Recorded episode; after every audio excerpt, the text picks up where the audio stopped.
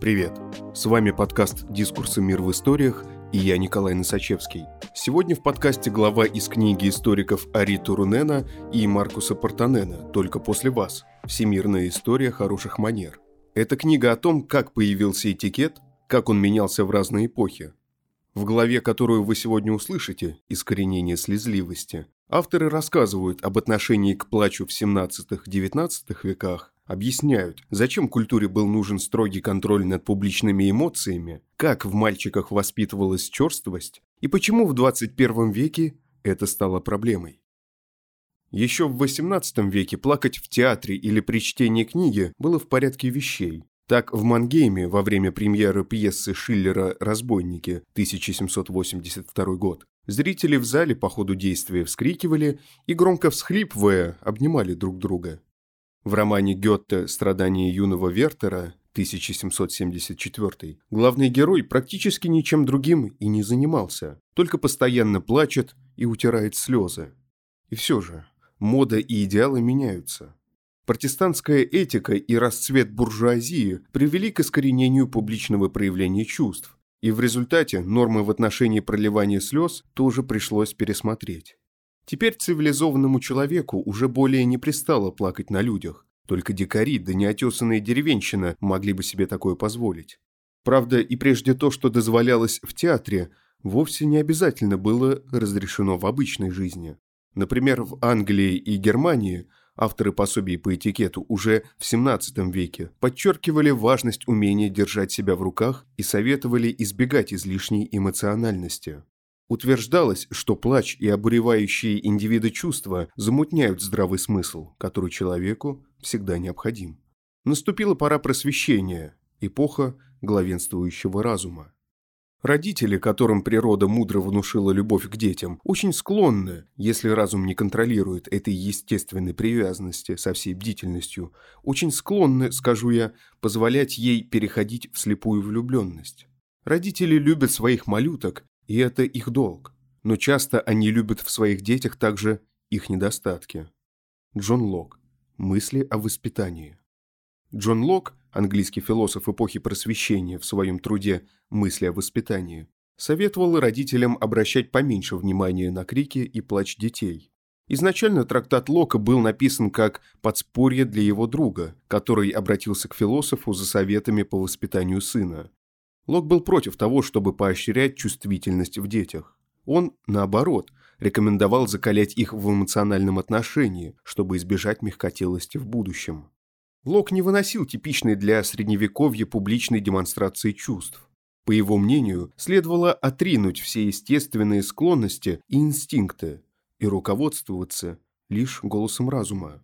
В противном случае прихоти и желания будут направлять человека так же, и во взрослом возрасте.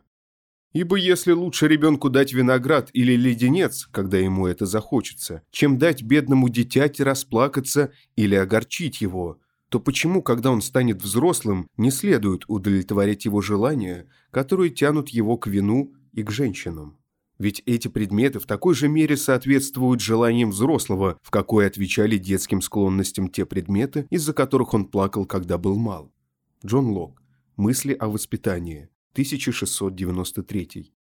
Идеи Локка хорошо отражают моральные ценности и новое отношение к телу, свойственное англичанам в 17 веке. Разум должен управлять плотью, а не наоборот. Книга «Мысли о воспитании» оказала большое влияние не только на соотечественников Локка, и в 18 столетии его стали считать в Европе отцом педагогики. Обо все шире распространяющемся контроле над человеческими эмоциями по-своему говорит и тот факт, что даже такая интимная вещь, как траур, была жестко регламентирована. Например, в XVIII веке во Франции издавались своеобразные траурные инструкции. Так, в Париже вдова-мещанка на протяжении первых 4,5 месяцев, в деревне этот срок составлял полгода, должна была соблюдать строгий траур по супругу. В это время она не могла носить никакой одежды, кроме черного шерстяного платья. Под запретом были духи и украшения. И строго-настрого возбранялось завивать волосы. В течение следующего полугода можно было надевать черные платья из более тонких тканей, а также использовать подходящие к ним скромные серьги и кулоны. На завершающем этапе траура, который длился 3 месяца, вдова могла позволить себе одежду других приглушенных оттенков и более броские украшения. Анн Мартин Фугье, занимавшийся исследованием обычаев французской буржуазии, пишет, что в XIX веке траур носили еще дольше, и в целом траурный код среднего класса был таким же унаследованным от сословного общества ритуалом, как и этика. С его помощью можно было выделиться на фоне остальных. В 1840-1861 годах Пруссией правил король Фридрих Вильгельм IV. Он любил романтическую литературу и регулярно плакал над книгами. Сентиментальность короля нашла свое отражение в карикатурах того времени, как признак немужественного поведения и излишнего пафоса. Романтизм вынужден был отступить под натиском национализма колониальной эпохи, которому были свойственны сила и дисциплина. Джентльмены, не выпускавшие из зубов сигаретку, теперь предпочитали носить форму и чурались любых проявлений эмоций.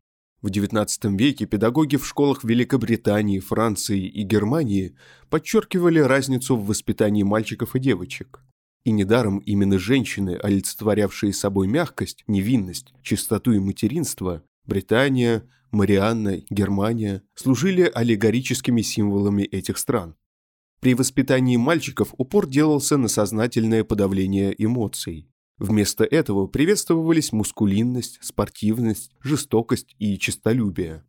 В XIX столетии к такому проявлению чувств, как плач, начали относиться как к проблеме медицинского и психологического характера, подчас считая его симптомом нервного заболевания.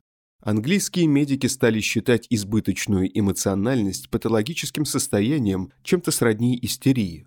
В наши дни тенденции опять в корне изменились. Сейчас людям вновь нужно уметь выражать свои чувства. Психотерапевты сокрушаются, что многие мужчины оказались загнанными в ловушку, поскольку лишены предоставленного им природой инструмента для выражения горя – способность плакать. Однако, если давать выход эмоциям отдельных людей в наши дни поощряется, то групповые слезы вызывают удивление. Необычный траурный спектакль развернулся в Северной Корее в 1994 году. Тогда долго находившийся у власти лидер Ким Ир Сен скончался. Фотографии с похорон, растиражированные западными СМИ, немало озадачили европейцев. Улицы были заполнены облаченными в траурные одежды корейцами, которые громко рыдали и прочими способами выражали скорбь, не обращая ни малейшего внимания на камеры. Некоторые рвали на себе волосы или пытались пробиться сквозь оцепление к похоронной процессии, сопровождавшей умершего лидера в последний путь. Что это? Последствия культуры личности, возвращенного тоталитарным режимом? Возможно. Однако не следует забывать, что еще в начале нового времени подобные публичные выражения скорби были в Европе скорее правилом, нежели исключением. И все же в западном мире до сих пор существует публичная зона, находясь в которой обычные люди проливают крокодиловые слезы перед всем честным народом. Мы говорим, разумеется, о телевидении. Большинство реалити-шоу построено на демонстративном проявлении эмоций, в том числе и плача. Например, в программах, в основе которых лежит соревновательный принцип, проигравшие в финале зачастую раздражаются бурными рыданиями. Неважно, идет ли речь о красивой молодой женщине, занявшей 2-е место в топ-модели по-американски, или же о брутальном лесорубе, который напрасно боролся за победу на экзотическом острове в «Последнем герое». Подобная эмоциональность легко передается зрителям, по крайней мере самым чувствительным, однако зачастую все это лишь искусно написанный сценарий. Заключительные сцены в умелых руках монтажера могут быть составлены из разных фрагментов, снятых в совершенно иных ситуациях, а если финальная крещендо в виде рыданий заставляет себя ждать, можно прибегнуть к проверенному в телевизионной среде способу – специальному ментоловому карандашу для слез. Спасибо, что слушаете нас. Если вам нравится, что мы делаем, подписывайтесь на «Мир в историях». Нас можно найти на всех подкаст-площадках. Там же можно оценить наш подкаст. И, конечно, присылайте свои истории нам на почту, ссылка в описании. С вами был Николай Носачевский. До встречи через неделю.